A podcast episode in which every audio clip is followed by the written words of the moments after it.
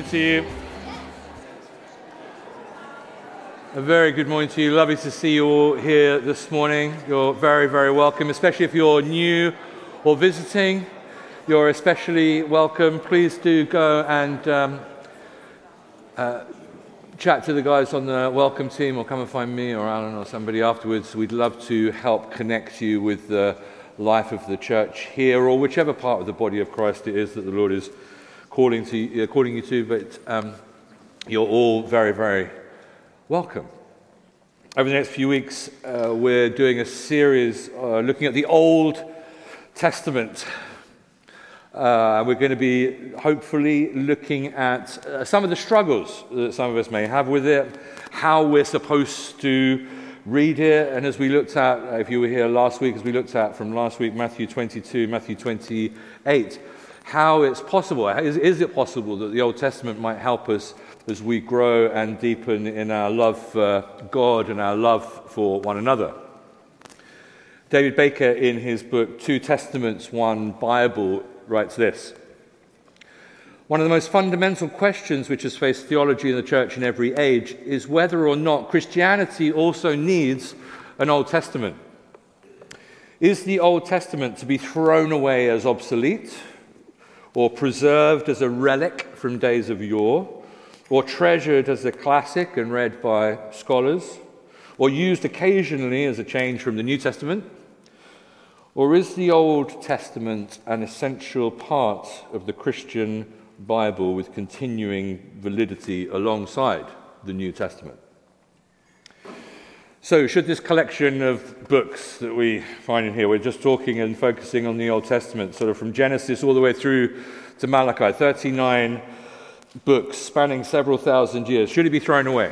Should it be preserved as a relic tre- or treasured as an integral part of a unified story that leads to Jesus. Uh, before we go too much further, I should tell you that I love the Old Testament and I always have. Uh, but that doesn't mean to say that I've not wrestled uh, with lots of it and uh, still do, if I'm honest, still do to this day. You know, so many chapters, from my perspective, so many chapters and stories and characters in the Old Testament are sheer joy, while others, quite frankly, are a little bit of a nightmare. When I became a Christian around the age of 15, I started uh, reading the Bible, uh, not from page one. Uh, I actually started reading uh, Revelation uh, for some reason, but um, that's another story. But anyway, after I'd got myself utterly confused and not a little freaked out by a multi headed dragon and a couple of strange beasts and marks on people's foreheads and hands and things, I decided that I should head back to the Gospels. I knew that there were uh, four books about Jesus, and I liked Jesus a lot. Uh, so I just read those a lot, uh, you know. But as you'll know, when you read the Gospels, it becomes very clear that both the people who actually wrote the Gospels themselves and indeed Jesus himself, they talk a lot about the first three quarters of this book what we call the Bible, or what we now call the Old Testament. And so, having traumatized myself a little bit with Revelation uh, and having found comfort and solace in the person of Jesus in the Gospels, I started reading from page one. And to be honest, it felt more like Revelation than the Gospels. Um, you know, it kicks off, as you'll know, with a couple of naked people. There's some strange fruit. There's a talking snake. Uh, you're not very far into it, and there's a cataclysmic flood. You know, we've only got to chapter 9. Uh, there's some weird angel human people called the Nephilim. I still, in Genesis 6, I still can't get my head around that. And then it sort of settles down. You know, it's like it's had a bit of a roller coaster, explosive opening, and then it sort of settles down. And, and then we meet sort of vaguely normal looking people, you know, old but normal people, inspiring people like Abraham. Um, and then we read that Abraham and his wife Sarah sort of effectively sexually abused their Egyptian slave. All of which struck me as not being okay. So I thought, like, this is the Bible. Like, this is in the Bible. You know, we never got taught that in RS. And then, really, it just unravels uh, from there into the rest of Genesis, where it feels like pretty much all of Adam and Eve's descendants, it seems, are lying and cheating and effectively trying to kill each other. Um, and these are the people that God has committed himself to. And, you know, we're still only in the very, we're only in the first book of the Old Testament. We're only in Genesis. So I found myself all at once intrigued and fascinated, uh, and at the same time utterly repulsed by much of it. And then there's God. You know, the way or the way that God seems to be portrayed in the Old Testament, which seemed so much more complex than the picture I got of Jesus from the Gospels. Jesus was utterly compelling. Anything he said or did had me thinking, he's amazing. He's absolutely amazing. But the way that God comes across, certainly to me as a 15, 16 year old, in many of these Old Testament stories, and you know, don't forget, I'm still pretty much in Genesis or Genesis and Exodus, it actually just made me feel pretty uncomfortable. And so God seems to defend Abraham when he's lying to the king about who his wife Sarah is. So oh, that doesn't sound quite right. And yet, you know, a couple of chapters on in Exodus, God's going to strike Egypt with plagues just to protect Abraham's descendants. And I'm like, this, I don't know, this just doesn't feel right. Do you know what? I'm just going to read the Gospels more. It's, it's safer. So, welcome to a 2,000 year old wrestling match that following, followers of Jesus have had with the Old Testament throughout the ages. But if you've got a Bible, why don't we turn to Luke chapter 24? This is in the New Testament, granted. This is after the death and resurrection of Jesus, and Jesus is appearing to his disciples as they're, a couple of disciples as they're walking along the road to Emmaus. This is Luke chapter 24, starting in verse 13. It says this, and behold, two of them were going that very day. It's the, it's the same day as the resurrection. And they're going to a village named Emmaus, which is about seven miles from Jerusalem. And they were talking with each other about all these things which had taken place. And the things that had taken place were effectively Jesus' arrest and his trial and crucifixion and so on. Verse 15 While they were talking and discussing, Jesus himself approached and began traveling with them. But their eyes were prevented from recognizing him. And he said to them, effectively, What are you talking about? What are these words that you are exchanging with one another as you're walking? And they stood still, looking sad. One of them, named Cleopas, answered him and said to him, are you the only one visiting Jerusalem and unaware of all the things that have happened here in these days? And he, Jesus, said to them, What things? And they said to him, The things about Jesus the Nazarene, who was a prophet, mighty in deed and word in the sight of God and all the people, and how the chief priests and our rulers delivered him to the sentence of death and crucified him.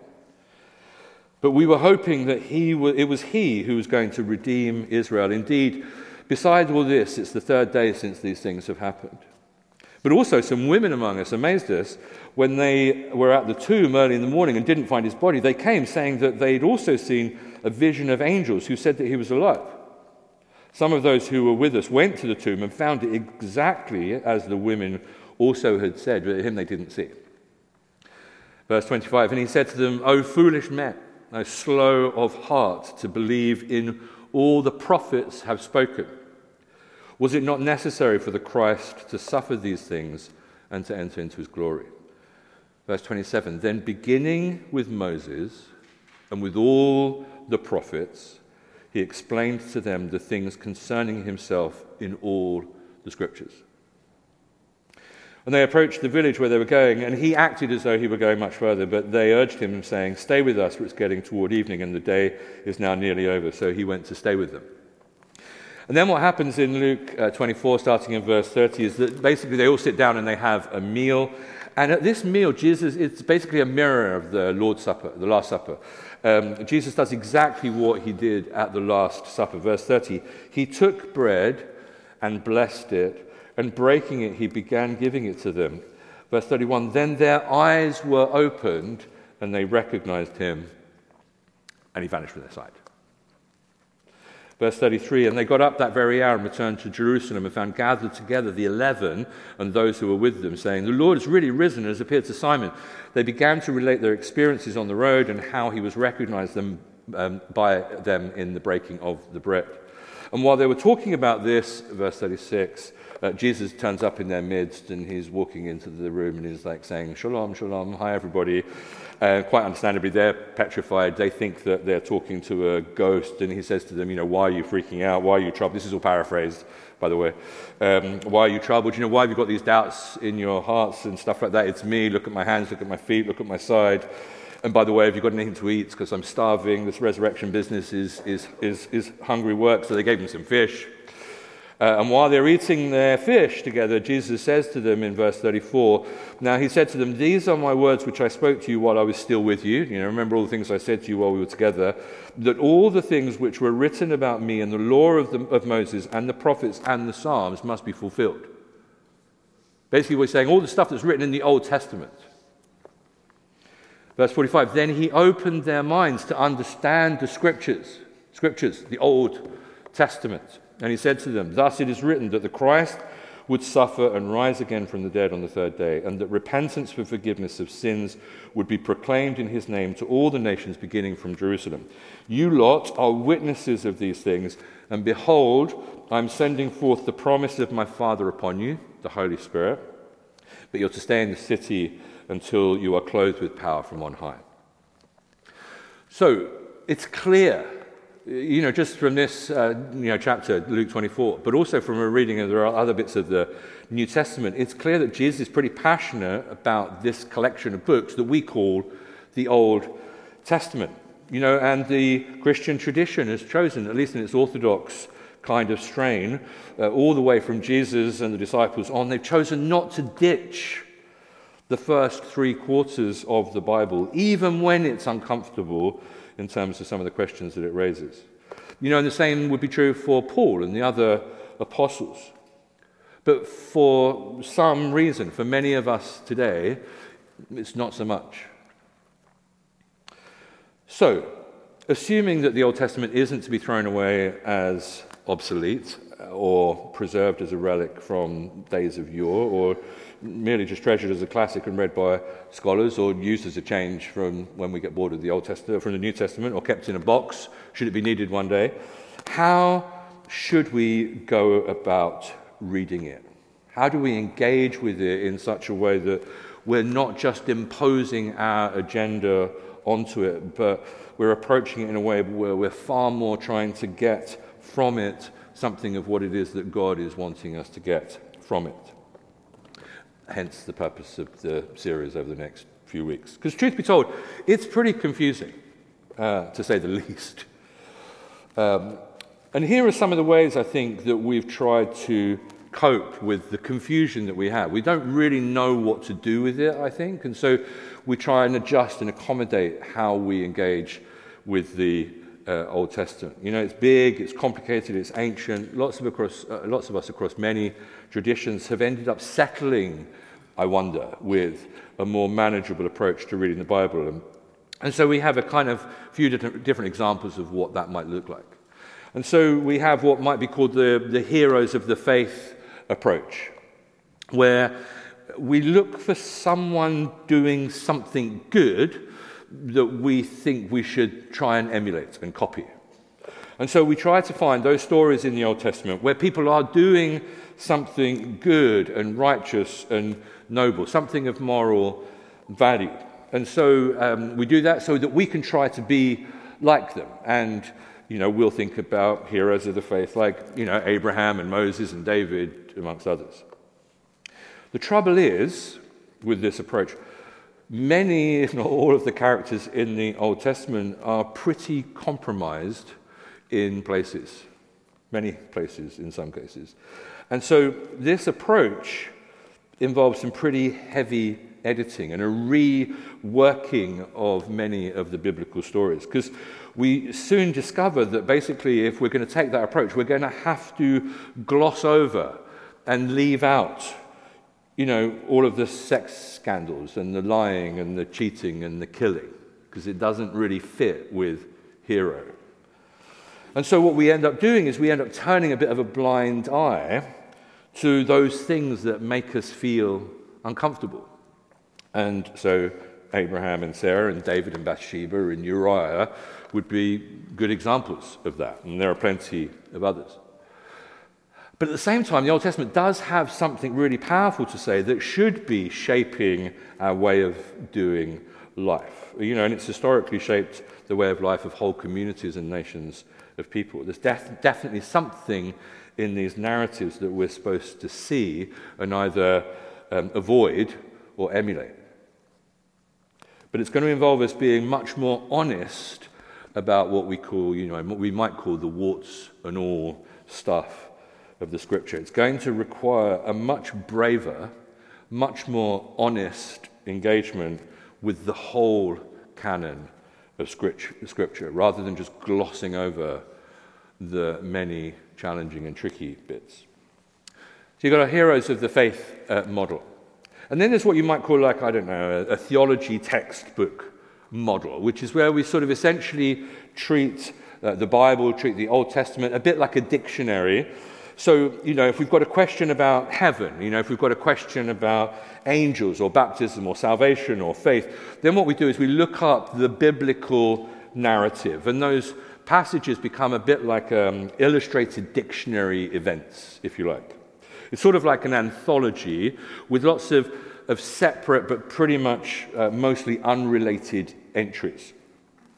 And so then what happens is that certain verses uh, become what we like to call proof texts.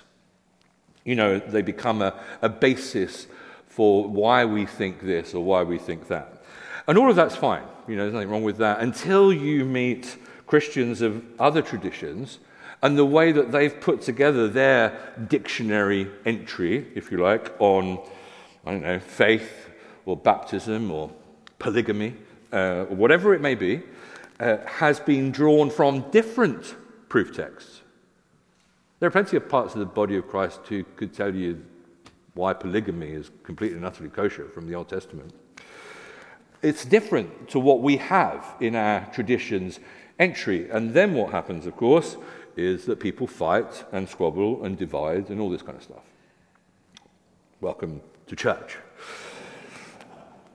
Another way that you could interpret the Bible would be something along, on the long lines of the sort of inspirational, heartwarming model, you know, whereby we have a, a verse a day calendar on our desks, and it's usually got kittens or puppies on it that help us feel good. And it will often have quotes like Jeremiah 29, you know, for I know the plans I have for you, plans to prosper you and not to harm you, to give you a hope and a future, or I can do all things through Christ who strengthens me, or whatever it is. And again, there's nothing necessarily wrong with that.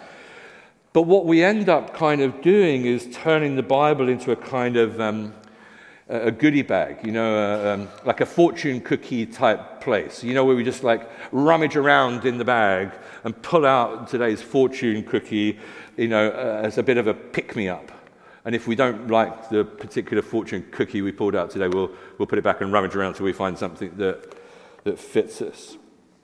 Anyway, over the next couple of weeks, I want us uh, to attempt, attempt to look at some of the ways that it might be helpful for us to think about how we engage with this complex collection of books that our friends from the Bible Project describe as a unified story that leads to Jesus.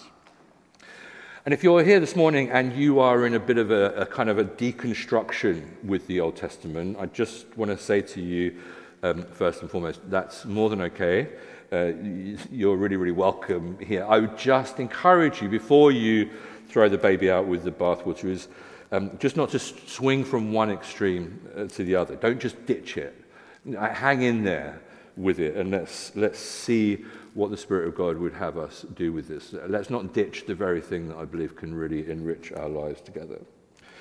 And perhaps we just need to learn how to treat the Old Testament in the way that it was originally designed and intended to be treated, and how to read it uh, the way that it's been designed to be read. And so, over the next couple of weeks, we'll try our best and work out how the heck it is, uh, or it might be that we're to read the Old Testament and make sense of it. Just back to David Baker, one of the most fundamental questions which has faced theology in the church in every age is whether or not Christianity also needs an Old Testament. Is the Old Testament to be thrown away as obsolete, or preserved as a relic from the days of yore, or treasured as a classic only to be read by scholars, or used occasionally as a change from the New Testament, or kept in a box in case it should be needed? Or is the Old Testament an essential part of the Christian Bible with continuing validity alongside the New Testament? I just want to end with uh, by going back to Luke chapter 24. Um, twice in the same narrative, in the same chapter in Luke 24, Jesus basically expresses, I think, what he thinks is the essence of the Old Testament. It's sort of like unpacking what he thinks this collection of books is all about. And it's not entirely necessarily comprehensive, you know, like this is everything that's in it, but it's the essence of the storyline that we get from the Old Testament. Luke 24, verse 46. He told them, This is what is written the Messiah will suffer and rise from the dead on the third day, and repentance for the forgiveness of sins will be preached in his name to all nations, beginning at Jerusalem. According to Jesus, uh, this whole thing is all about him. An anointed representative who enters into suffering and death and then goes through death, miraculously comes out the other side, so that a new way of doing life, a life of repentance and forgiveness emerges that's going to set humanity on a whole new direction. And it starts right now, in this moment, from this place, Jerusalem, and extends to all nations on the earth. That's apparently what Jesus thinks the Old Testament is all about this unified collection of wisdom literature telling a story that simultaneously points back to the past and on into the future that centers in and around and on the person of Jesus, the Messiah. And how is it that Jesus and his followers reached this conclusion? How did they, how did they work it out? Like, how come they got the head start on this? How come they make, can make sense of it and we sort of struggle? Well, you know, they didn't have to invent some way of reading the Old Testament. They inherited it from their Jewish tradition. They inherited a set of convictions about the origin and the nature and the meaning of those texts. And not only that, they grew up in communities that modeled how to read it and how to make sense of it all. This story about an anointed one who goes into death and suffering and out the other side in order to rescue those who will trust that this was done on their behalf so that a new humanity can come into existence that goes in a new direction that relates to God on a fundamentally new basis of forgiveness and repentance and relates to one another in an entirely new and loving way that opens up a whole new creation. And what if that's what the Old Testament is actually about? And if that's what it's about, why is it so hard for us uh, to see that as we read them? In, uh, in 2 Timothy chapter 3, Paul writes to Timothy and says this in verse 14 But as for you, continue in what you have learned and become convinced of, because you know those from whom you learned it, and how from infancy you have known the Holy Scriptures, the Old Testament, which are able to make you wise for salvation through faith in Christ Jesus. The encouragement to Timothy, and indeed us all, is to continue in what you've learned and how from infancy uh, we've known the Holy Scriptures, which are able to make us wise for salvation through faith in Christ Jesus. And over the next few weeks, um, hopefully, what we'll do is we'll look at some practical tools which might help us. I hope they will help us step into the Old Testament, into this unified story that all uh, leads to Jesus and do that in a new and fresh way.